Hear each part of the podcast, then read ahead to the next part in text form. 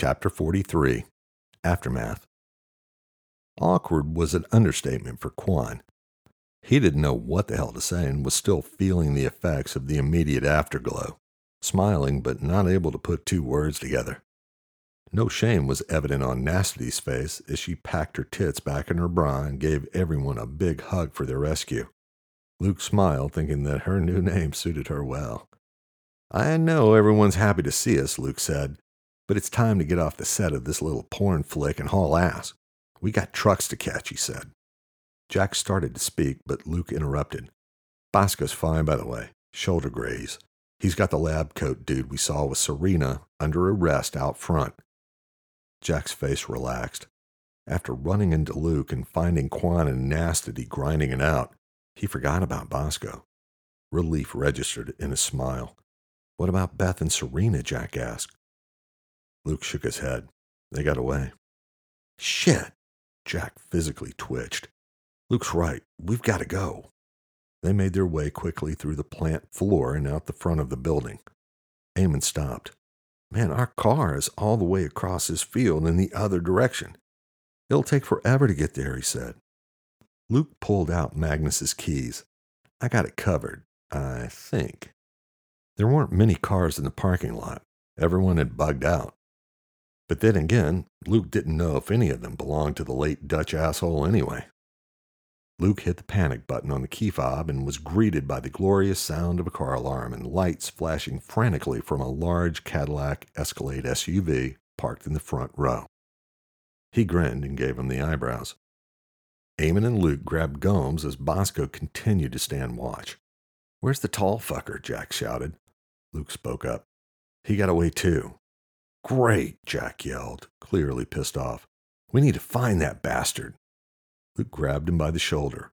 Dude, he got away, as in, he's on the fucking chopper, got away. We've got to get the hell out of here, dude. Chastity walked up to Gomes.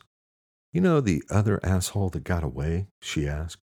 Gomes shifted nervously, and she continued.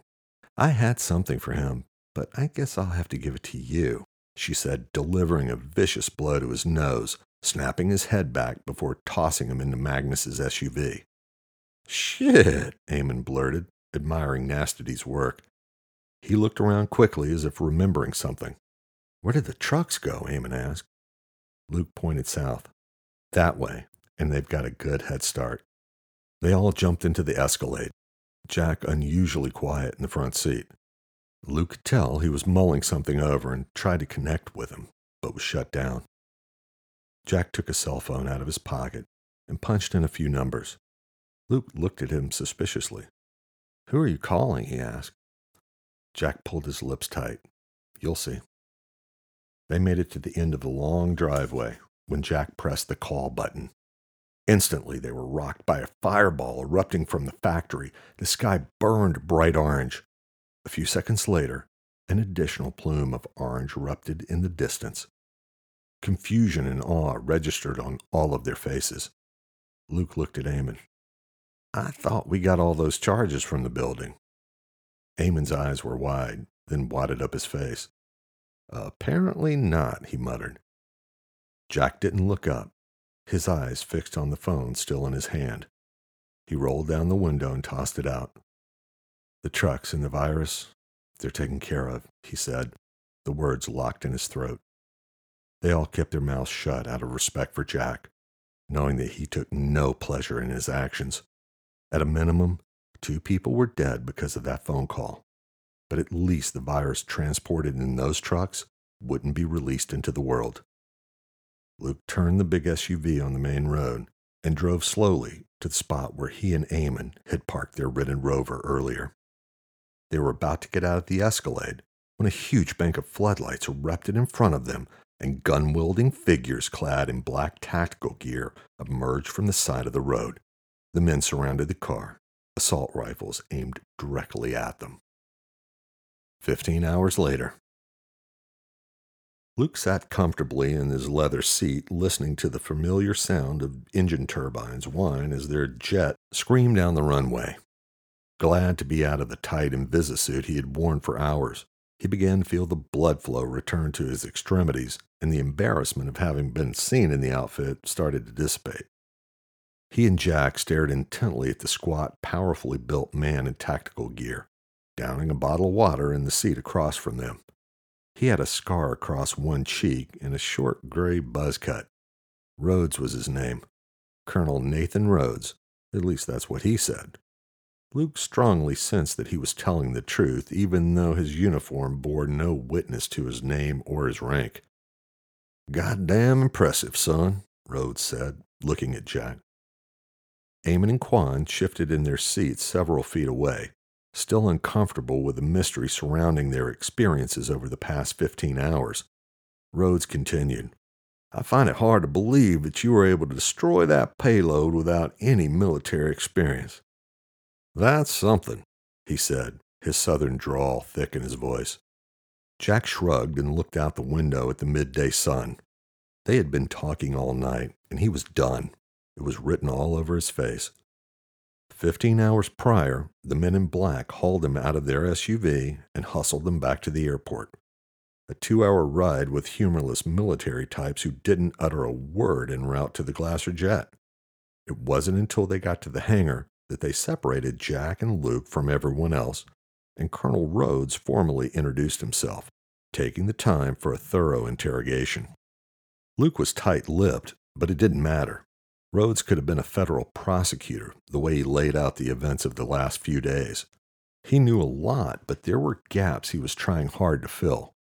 Separating the brothers was a tactic that would normally have worked in his favor, but Jack and Luke's psychic connection was still up and running. It was as if both of them were in the same room at all times, hearing the questions and crafting their version of events on the fly during each of their interrogation sessions. In the end, as one would suspect, their stories were in complete alignment. It worked, and Rhodes reunited them in the hangar afterward and began acting like a paramilitary version of a dinner party host prior to boarding the Glasser brothers' plane with them on the trip back to Vegas. Luke swirled his bourbon and locked eyes on Rhodes, addressing the colonel's previous statement. Yeah, I am really happy that you appreciate my brother's exploits. Hell, maybe it provided a bit of entertainment and a reason to get out of the house for a bit. But don't you think it's time to drop the flattery and start giving us a few answers? Luke said. You like to get to the point. Yeah, I've heard that about you, Rhodes said, staring at Luke. Then he turned slightly and smiled at Jack, who remained expressionless. So, you're the brains of the outfit, I can see, Rhodes said. Jack gave him nothing and stared right through him. Rhodes ran his hands through his stubble and dispensed with the unnatural smile, settling into what Luke sensed was his normal cadence.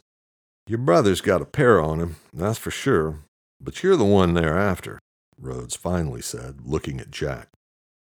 Jack's stoic exterior cracked, and Luke was visibly pissed. No shit, Luke blurted. That part we figured out. It's who's after us and why. That's what we care about. Either fill us in on that shit, or feel free to let yourself out, Luke barked. The citation hit a bit of turbulence, and Rhodes' face twisted itself into a painful version of a smile. Obvious he'd much prefer to get up and beat the shit out of Luke on general principle. He took a deep breath and continued. Yeah, I can do that. Rhodes continued, weaving a story that lasted all the way back to Vegas.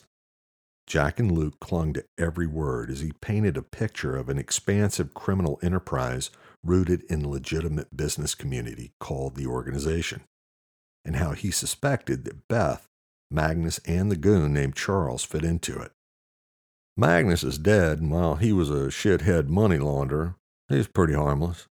That girlfriend of yours, Beth, on the other hand, by the way, her name's not really Beth. We're fairly sure of that, he said, delivering a side note. Well, she's a nasty one. You're lucky to be alive. If she's who we think she is, then she's killed more people than cancer over the last five years. She's one of the organization's most prolific wet work talents. That is, before you became her pet project. Jack spoke up. You said you know what she wanted with me. Rhodes nodded. Some algorithm, math equation, something you use to pick stocks.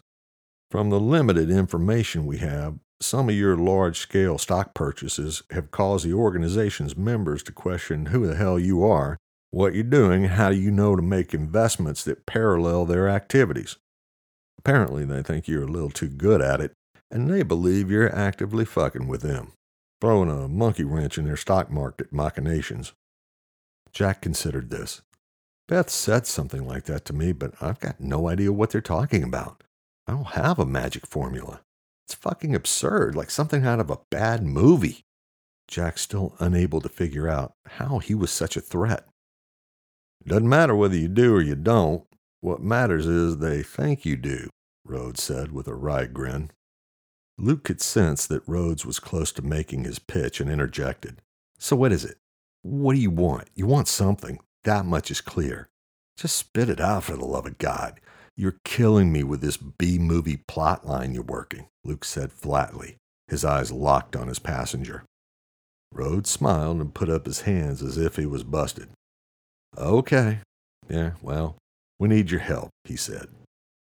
That had been an hour ago, and now Rhodes was sitting comfortably on their jet, sucking down their mineral water and single malt scotch, eyeballing the shit out of them and waiting for some form of an answer as they prepared to land in Vegas. Aside from the big wind up and the smattering of facts, it was obvious to Luke that Rhodes was shooting straight on the big stuff and minimizing what he didn't know. He certainly wasn't bullshitting about needing their help. What kind of help? Doing what? Jack asked finally. Rhodes downed his glass of scotch. I'm prepared to offer you roles as full time consultants. Luke squinted like he had just took a massive bong rip. Why the hell would we want to do that? he asked. Maybe I didn't put a fine enough point on your situation. The organization? Well, son, they're not going away, and they certainly won't give you a pass. You can bet your ass they're going to keep coming, Rhodes said matter of factly. Whether you work for us or you go it alone, I think it's safe to say that your lives as you currently know them, well, it's over. Colonel Rhodes paused for dramatic effect. So, gentlemen, the question you should be asking yourselves is simple Do you want to be the hunter or the hunted? The cabin was uncomfortably silent as Luke and Jack shot thoughts back and forth between each other at the speed of light, having a detailed conversation in complete privacy. Eamon and Quan sat in a state of semi consciousness, wondering what the fuck their employers were getting them into. Jack and Luke considered everything that had happened, what their lives would look like, and contemplated what they were doing with their consulting business. Luke could hear Jack's thoughts, but more importantly, he could feel that Jack was restless. Jack told him about the self awakening he had had in the small guest quarters of Greenleaf before sneaking out. He was unhappy with not knowing whether the work that he had been doing was valuable or worth the effort.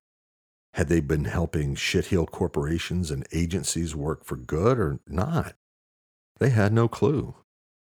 Luke sensed that Jack wanted more, that this had taken a toll on him physically and emotionally as well. You really want to do this? After everything you've been through? Luke asked telepathically. We don't have a choice. You know it. We have gifts. What if we're the only ones that can actually make a difference? What will it feel like if we don't even try? I can't live that way anymore. I can't just do nothing, Jack replied. Something clicked within Luke at that moment. He knew he had sat on the sidelines for years, letting his brother take the lead, run the business, and be the adult while he systematically turned fucking off into an art form. Jack needed him. More importantly, they were involved in something bigger. He would go along with whatever his brother wanted. He instinctively knew that. He also knew they were about to go down a path that would change their lives forever. Luke formulated a thought, only to have Jack finish the sentence. What about them? Jack blurted, pointing toward Quan and Eamon, who looked positively scared shitless. Oh, won't keep the band together then, do you? Rhodes asked, looking at the lot of them, sitting quietly to see who would fuck up and talk first. The Glasser crew remained silent, and Rhodes finally spoke, shaking his head. Yeah, what the fuck? Sure, all of you. Jack wrinkled his face. So I get it. You and your band of merry men dressed in all black prefer secrecy, but really, who the fuck are you guys? If we work for you, then who's going to be signing our checks? Jack asked. Rhodes downed the rest of his scotch and smiled. Well, the Department of Agriculture, of course.